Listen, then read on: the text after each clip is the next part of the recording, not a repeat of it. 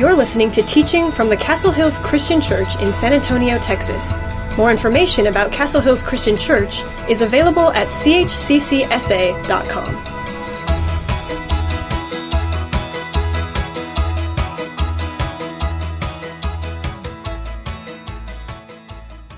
We're talking about our Cinderella story. 1985, uh, one of the greatest Cinderella stories of all time. The team went one and seven against top 20 teams. They were an eighth seed. No one expected them to advance very far. They barely got past the first round against Dayton. They beat them by two. Then they surprised Michigan, the number one seed, 59 to 55. And then they squeaked by number five Maryland, 46 to 43. Then they thumped Richard Hamilton's North Carolina, number two seed, 56 to 44. And, then they get to the final four and they beat number two Memphis, 52 to 45. And then they shocked number one Georgetown, a very talented team 66 to 64. Does anybody know who this Cinderella is? Who? Villanova is correct. Villanova. Uh, they were the lowest seed. No, no, no one expected Villanova to win. The, the experts said, yeah, they might get past round one. But no one expected them to win the national championship. Actually, they're the lowest seed to ever win a national championship. They were one of three teams with 10 losses to win the national championship. It kind of reminded me of the apostle that we're talking about today. It was pretty unlikely that he was going to be an apostle. I mean, he was a simple man, uh, he just caught fish for a living. But as, as we dig in, uh, and, and I was thinking about Peter, uh, we, we've been looking at the apostles over the last several weeks, and, and we've noticed that some of them have some flaws, some of them aren't perfect, but at the same time, they have been faithful. And, and, and, those are all things that we can learn about in our life that, that we want to be all in, we want to be faithful, we want to be committed, we want to be sold out for Christ. And, we see the same thing with Peter. Peter wasn't perfect by any means. I mean, he stuck his foot in his mouth many times. He was impulsive. He denied Christ three different times. Yet, if we look in the book of Acts, he becomes a leader in the church. He preaches in Acts chapter 2, and 3,000 people end up getting baptized. Acts chapter 3, there's a crippled man, and he ends up healing him. What we see, I think, in Acts chapter 5, there was many people who had unclean spirits, and, he ended up healing them and others. People were so interested in Peter, they just wanted to stand in his shadow, hoping to be healed. When we moved, I think, to Acts chapter 9, and he ends up raising Dorcas back to life. Peter, though, didn't start off that way. He would have kind of been like a 16th seed in the tournament. I mean, no one expected him to advance, but he ended up doing great things. If you have your Bibles, go ahead and turn to Luke chapter 5 with me. Luke chapter 5, it begins On one occasion, while the crowd was pressing in on him to hear the word of God, he was standing by the lake of Gennesaret, and he saw two boats by the lake. But the fishermen had gone out of them and were washing their nets. Lake Gennesaret, or also called the Sea of Galilee or the Lake of Galilee, was actually a lake it was about 12 miles north and south, about seven miles wide in its widest spot, with depths of 200 feet. It was surrounded by mountains known for its storms. Uh, fishing with, along with agriculture and shepherding were three of the main jobs there. But fishing was very popular Uh, this Sea of Galilee was known to have all types of fish. Actually, there's a rabbinic exaggeration that said there was 300 types of fish. Again, it was an exaggeration, but the whole point was there was tons and tons of fish. And, and guess what? The government said, oh, you know what? We can make some money off of this. And so we'll tax our fishermen. And, and, and so Peter, of course, and everyone that were fishermen were taxed a lot by the government. Now, just an interesting side point we know that Matthew was a tax collector. And, and, chances are, Peter had some encounters with Matthew, probably trying to tax him. And, and you can imagine some of the conversations they probably had once they became apostles. So here's what's going on we got fishermen, and they've been fishing all night. And, and, and they don't catch anything. They were skunked. And, back then, you had three different types of nets. You, you had a smaller net that you throw out individually, and then you had a medium sized net that you tended to work in teams, and, and then you had a larger net that was more like a drag net that you worked with in boats. But it was a lot of uh, motion of moving back and forth, dragging those nets. I mean, you ended up having to be pretty tough, pretty strong to be pulling in the nets constantly.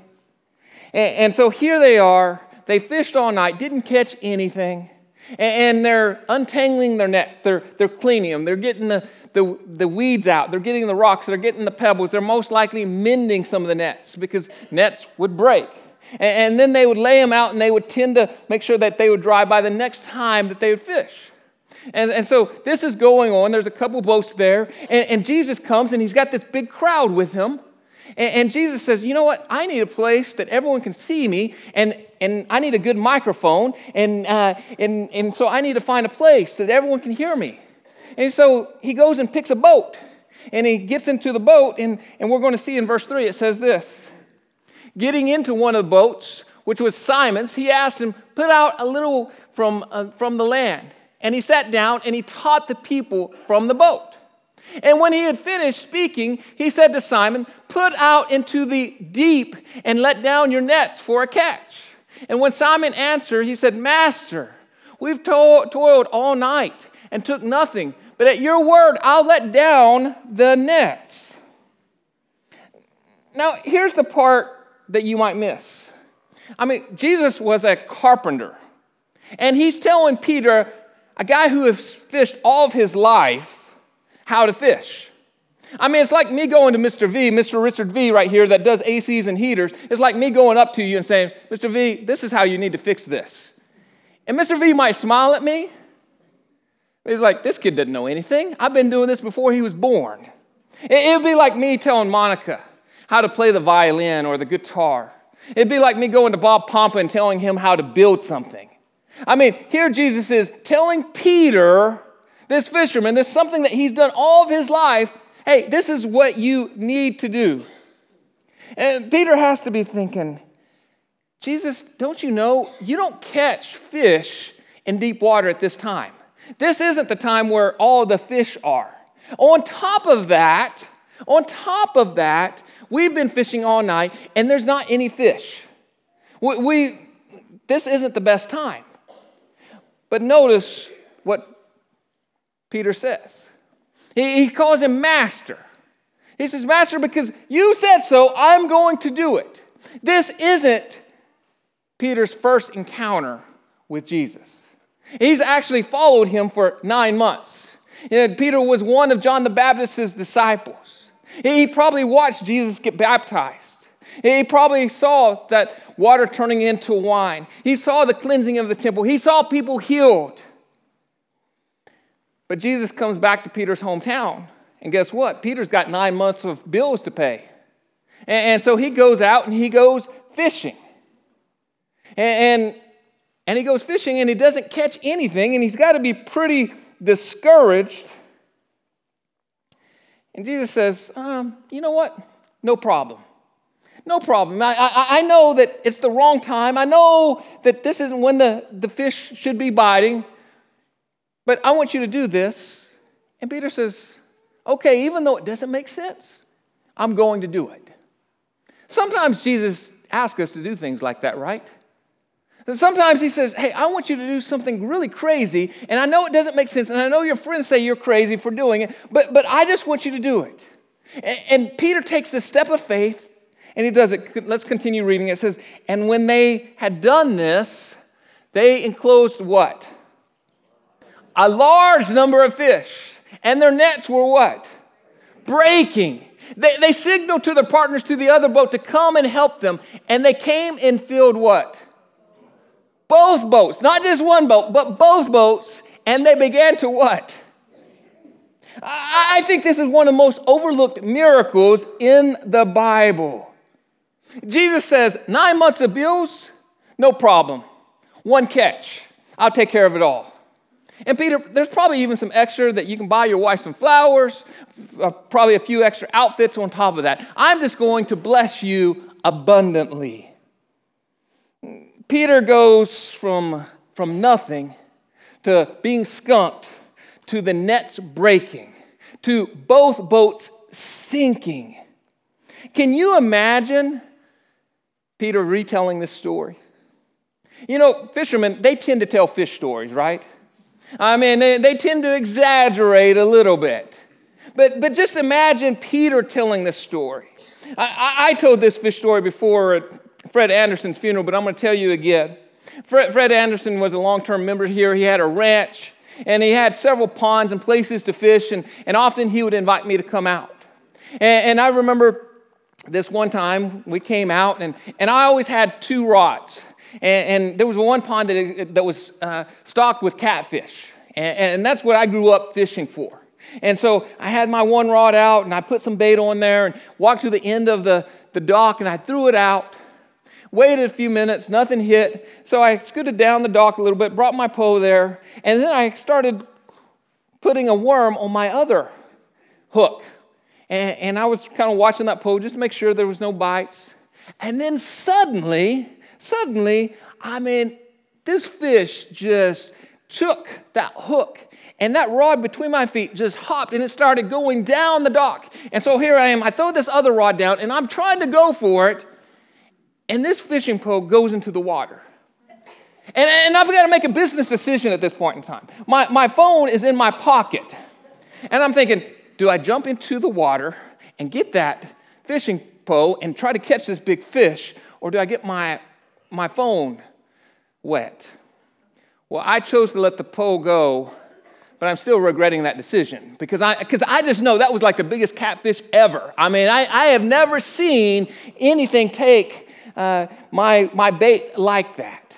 For Fred Anderson, after hearing this, he just was laughing. He said, Just imagine, I got a catfish with a rod and reel just pulling behind it. As amazing as this story was for me, and, and imagine, and I just imagine this being like the biggest fish in the world, it was nothing compared to Peter's catch. I mean, the nets were breaking. Two boats were sinking. It was at the wrong time, it was in the wrong depth. But Jesus, Jesus ends up doing this amazing miracle. Verse 8 says this But Simon Peter saw it, and he fell down at Jesus' knees, saying, Depart from me, for I'm a sinful man, O Lord. For he and all who were with him were astonished, and the catch of the fish that were they had taken. And so also were James and John, sons of Zebedee, who were partners with Simon. It's kind of a funny response, right? Depart from me, get away from me. I mean, Jesus just blessed him with all this fish, uh, lots of things. I mean, he was going to get a lot of income from this. And, and Peter says, Get away from me. Why did he say this? I think it's because he saw a glimpse of Jesus' holiness. We talk a lot about Jesus being approachable and loving and kind and compassionate, but Jesus is also holy. He, he's also all powerful. And, and sometimes when we see Jesus' holiness, it shows us our impurity. Peter says, Man, I'm a sinner. Jesus' holiness often is a mirror to our soul to realize helping us realize, you know what? I am far from perfect. And, and when he sees Jesus and he sees his holiness, he was like, man, I don't deserve to be in his presence. I mean, the fish obey him. He blesses me abundantly. When's the last time you've embraced the holiness of Jesus? When's the last time that you thought, man, Jesus is so amazingly holy and powerful. Notice this. It says, as we continue to read, and Jesus said to Simon, What? Don't be afraid. Well, when we come into the holiness of God, it, it can be frightening, it can be scary. Matthew and Mark add this follow me. For now, from now on, you will be what? Catching men. And the Greek word actually is used for both men and women. And when they brought their boats to land, they left everything and followed him. They were all in, they were committed. And Jesus calls these fishermen to be his disciples. But have you ever wondered why Jesus called at least four fishermen to be his fish or to be his disciples, to be his apostles, possibly more? Why not carpenters? I mean, Jesus was raised as a carpenter. Why not have some carpenters be the apostles? There were plenty of farmers in the area. Why not farmers? Why not shepherds? I mean, we see shepherds throughout the Bible, especially in the Old Testament.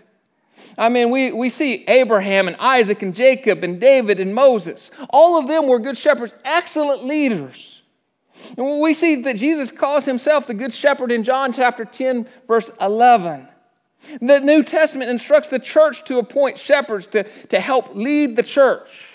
And even after Peter's denial, Jesus tells him, Go feed my sheep, take care of my sheep, feed my sheep. But before Peter could become a shepherd, he had to become a fisher of men. And some of you are like, well, does it really matter? Maybe it doesn't. But maybe Jesus actually did this for a reason. I, was reading a few scholars this week, and, and some of them said it, it was actually to fulfill prophecy. Jeremiah 16 16 says this Behold, I'm sending for Behold, I'm sending for many fishers, declares the Lord, and they shall catch them. That many scholars believe that this is an ushering in of the new covenant coming. That, hey, things are about to change. The Savior is about to be here. The Messiah is going to change everything. Have you ever noticed fishermen? They're normally passionate. They, they, they, will go anywhere to catch a fish. They will encounter any type of weather to catch fish. They study fish. They, they try different baits. They'll do whatever it takes. I, I, I remember one time, I think my oldest son, he was like four or five years old. And, normally, when I go to my parents' house in Arkansas, I tend to go get a three day fishing license. And so one morning, we got up and we went early, and man, it was cold. It was like below 32. The wind was gusting. And I said, Man, I'm crazy for being out here.